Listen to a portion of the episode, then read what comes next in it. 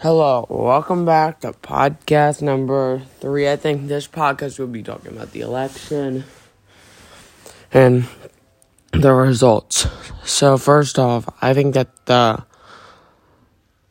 election was kind of bad because Trump didn't win a second term, and also that there's a lot of corrupt voting out there. For one, I think I saw something online like someone put like 130 votes under a rock or something like that, like mail-in ballots, and they someone found them and then they were counted.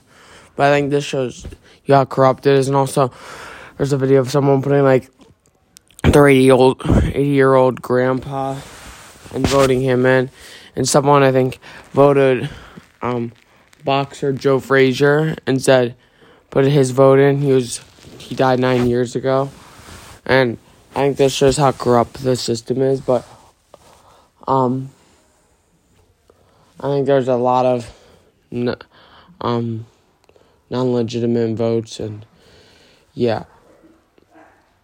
Um, so the election was on November 3rd, and what was weird this year is we didn't know until like a week later because of the, all the mail in ballots. I think that's kind of annoying, but I wanted to know right away who won. And I think that gives people more time to like cheat on stuff and do stuff.